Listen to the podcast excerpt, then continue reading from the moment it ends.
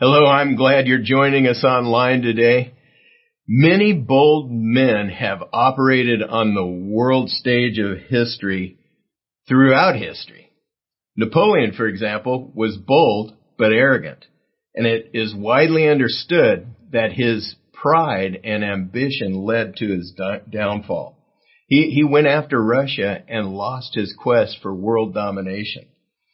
Pride makes you overinflate your abilities to the point that you don't make good decisions and our choices stack up to come against us or help us make progress in life. Steve Jobs is a modern example of a very creative and capable man who was an outside of the box thinker to say the least. Yet he was fired from as the CEO of Apple, the company that he created, because of his pride. Pride makes you difficult to work with and relate to. And on the other hand, humility allows you to work with people over a long period of time and keep the relationships intact and actually enjoy them. All of us, though, have a native tendency toward pride. We need help to get past ourselves, to relate rightly to others. Napoleon Jobs, uh, Napoleon and Jobs were, they're just examples of where I might be if I had their level of power and success. We need someone to help us turn away from pride and choose humility and Jesus wants to help. He's the greatest of all time. And he wants to teach us how to blend humility and boldness together. Yes, Jesus was perfect while he walked on this earth, and he's still perfect, of course. But he understands because he was tempted in every way that we are and suffered the temptations that we do even more intensely than we do, he empathizes with us. He, he sympathizes. He understands. And because he was tempted just like we are, he can help those who are being tempted because he knows how that is. And Matt talked about this in the first message of the series. But today I want to show you how Jesus is the perfect blend of boldness and humility and he knows how to mix these things together perfectly, and he wants to help us do that. In the book of Revelation, Jesus is called the Lion of Judah. And we have a saying when someone's bold that they're as bold as a lion. That's probably where this comes from. Uh, but Jesus is bold like a lion, yes, incredibly strong, but mixes his boldness and strength together perfectly with patience and humility. You see this in the arrest that ended in his crucifixion. The arrest would have been a tense situation for Jesus and his disciples. John 18:3 says that a band of soldiers were dispatched to arrest him. And in, in my mind, a band of soldiers is like a ragtag bunch of soldiers that are put together. But the word in the Greek that is used for band is referring to a Roman cohort of 600 trained soldiers. Even half that bunch would have been enough to rest one man. I mean, that would have been overkill and, and literally. Um, they must have been really concerned about what might happen. One reason for their concern, it was well founded, was that his power had been displayed in a few situations, and it shows up here. John 18, 4 through 6 says, Then Jesus, knowing all that would happen to him, came forward and said to them, Whom do you seek? They answered him, Jesus of Nazareth. Jesus said to them, I am he. Judas, who betrayed him, was standing with them. When Jesus said to them, I am he, they drew back and fell to the ground. Now these are powerful words that literally blew back the soldiers and others who came to arrest Jesus and caused them to fall to the ground. Now let me explain why this happened. Jesus didn't just say, I am he, as in I'm the one you're looking for. He said, actually, I am. When God commanded Moses to lead the Israelites out of slavery uh, in Egypt, Moses wanted to know who he should tell the Israelites that, that who's the one that sent me? What, what should I tell them? How should I explain this? God said to tell them, I am has sent you. Jesus used the same phrase here. I am. And not by accident. He was making a powerful statement that literally blew them away. John's gospel was particularly concerned with showing that Jesus is God. Those who are trying to understand who Jesus was would see the boldness of Jesus' statement. And there is no mistaking that Jesus is saying, I am God here.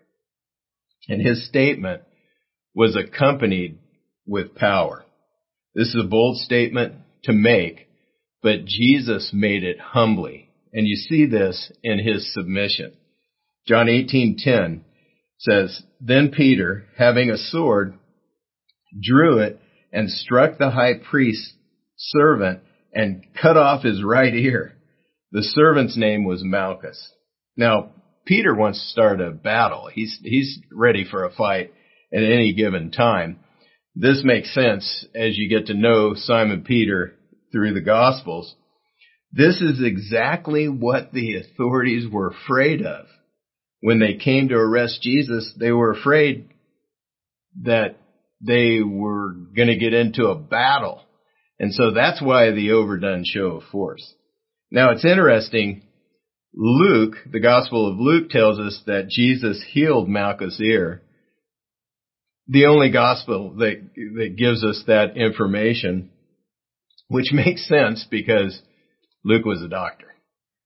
After healing Malchus, Jesus makes a statement of submission to God's will. John 18:11. So Jesus said to Peter, Put your sword into its sheath. Shall I not drink the cup that the Father has given me? This is a statement of submission and humility. Drop your weapons because I am here to humbly submit to the will of God. Even when his will involves dying a horrible death on the cross to pay for people's sin. He chose self-control at the lowest time of his life, even when he had the power to blow them all away. And he wants to help us with this as well. He wants to help us and he wants to show us how to grow in boldness and humility.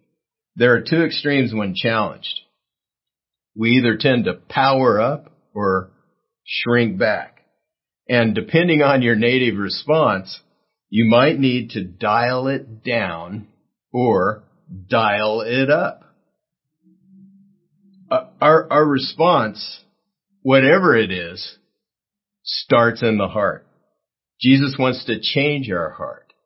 And when we accept Him, the seed is planted that allows us to grow and change over time. The Holy Spirit comes into our lives and He is the one who grows the fruit of self-control in us.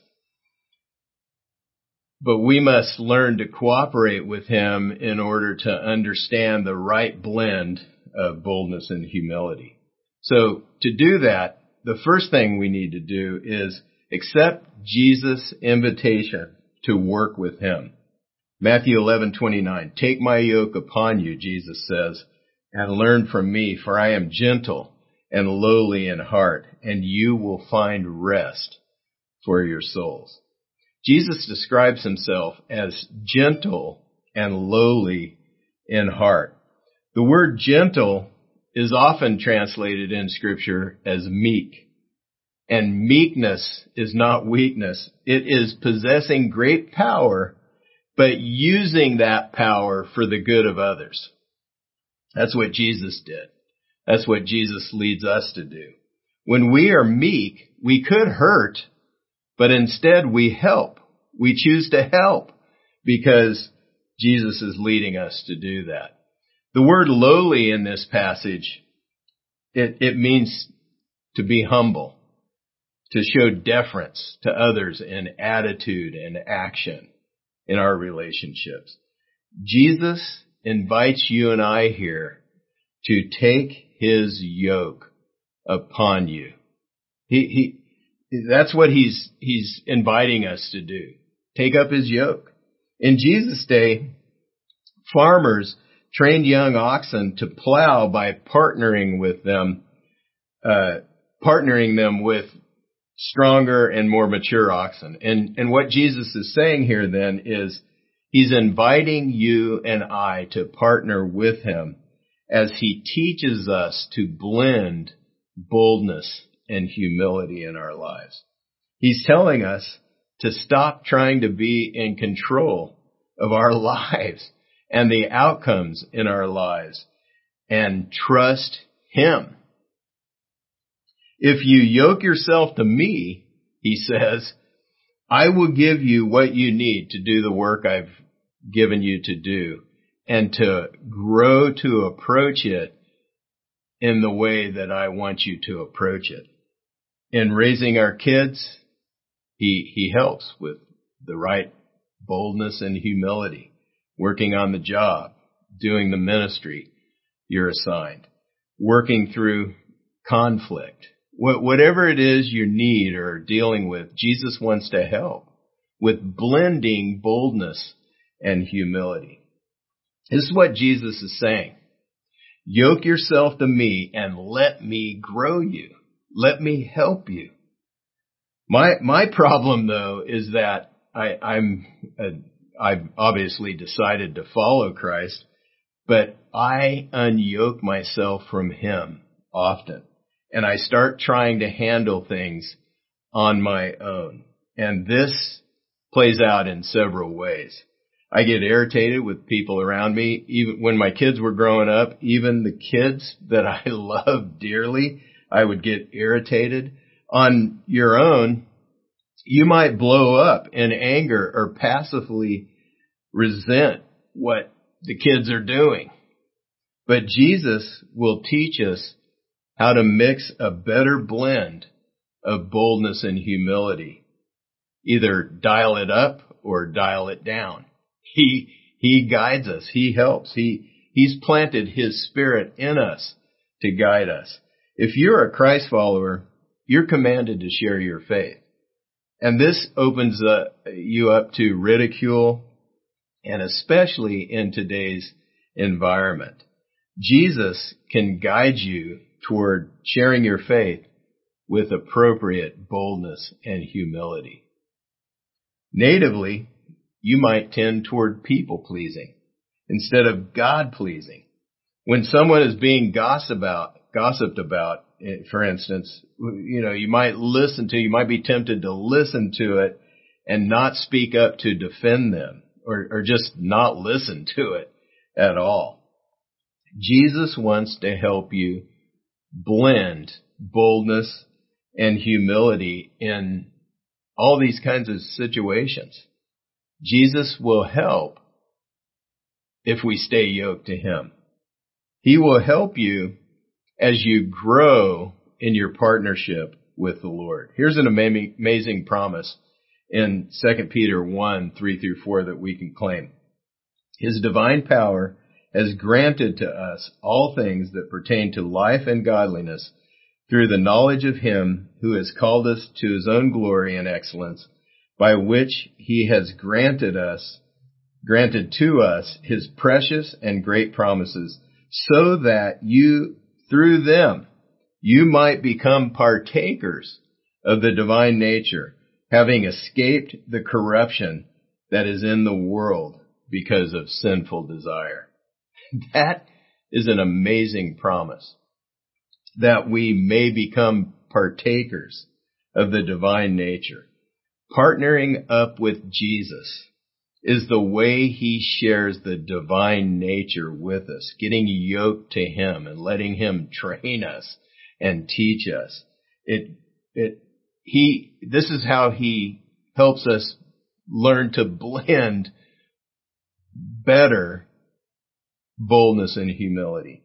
He does this in two ways. First, he leads us to love God and obey his word. This is what Jesus was doing in submitting to obey the will of God, the will of the Father, even when it led to his sacrifice on the cross. John 14:21 says, "Whoever has my commands and keeps them, he it is who loves me, and he who loves me will be loved by my Father, and I will love him and manifest myself to him." So this is how Jesus shows himself to us. We do the will of God. We often don't want to obey though. So we must surrender to the Lord and make the choice to partner with Him against our native tendencies of pride and arrogance. We're also given the Spirit to help us, and I, have mentioned this a couple times. We partner by learning to walk by the Spirit. like Peter, who was ready for a fight when Jesus was being arrested, we don't have the native reflexes that please God. So we're commanded to partner with the Holy Spirit and walk by the Spirit, not by our flesh, our native tendencies. Galatians 5, 16 and 17 says, But I say, walk by the Spirit and you will not gratify the desires of the flesh. For the desires of the flesh are against the spirit, and the desires of the spirit are against the flesh. For these are opposed to each other to keep you from doing the things that you want to do. There, there is a full on raging battle inside of us, and we must make a choice. Are we going to go with the flesh or are we going to go with the spirit? The choice is ours. And we grow in our partnership with the Lord as we keep walking by the Spirit and choose to grow our partnership with the Lord. That's, that's how it works. Galatians 5:25 says, "If we live by the Spirit, let us also keep in step with the Spirit." Our problem is that we're constantly getting out of step with the Holy Spirit. At least I am. I mean, I, I'm, and I'm sure you are too. That's what we find in scripture. That's why this passage was written to, to not, to walk by the Spirit and not by the flesh. I pray almost daily, Lord, show me where I'm out of step with you and help me get back into step. That's how we grow in our partnership with the Lord. God through His Word and through the Spirit shows me when I'm out of step and I have a choice at that point. I can choose to get back in step. This is how we grow in our partnership with the Lord. It's an amazing thing that we have the privilege of walking by the Spirit.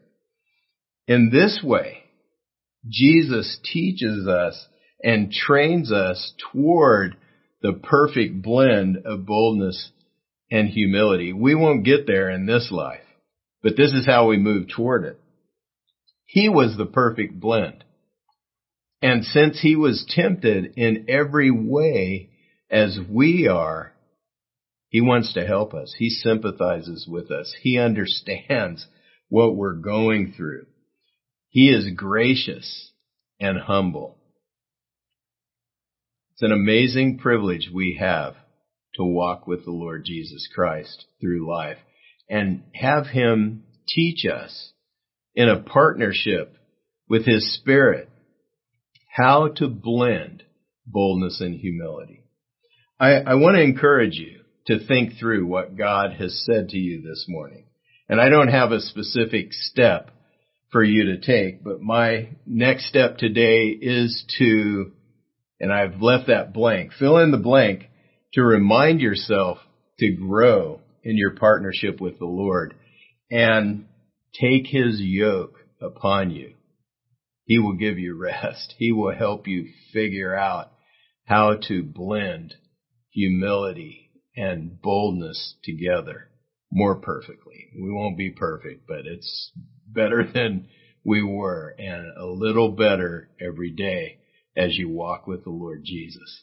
Would you pray with me? Father, we thank you so much for the privilege that you've given us to share in the divine nature. And I pray, God, that you would help us to grow in our partnership with you, help us to blend uh, perfectly boldness and humility.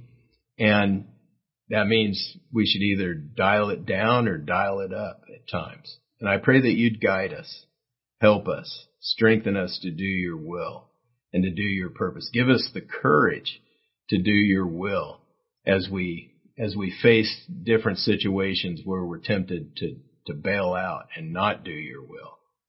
Give us the strength. We praise you, God, for all that you are and for all that you do in our lives and all that you've done. In the name of Jesus Christ, I pray. Amen.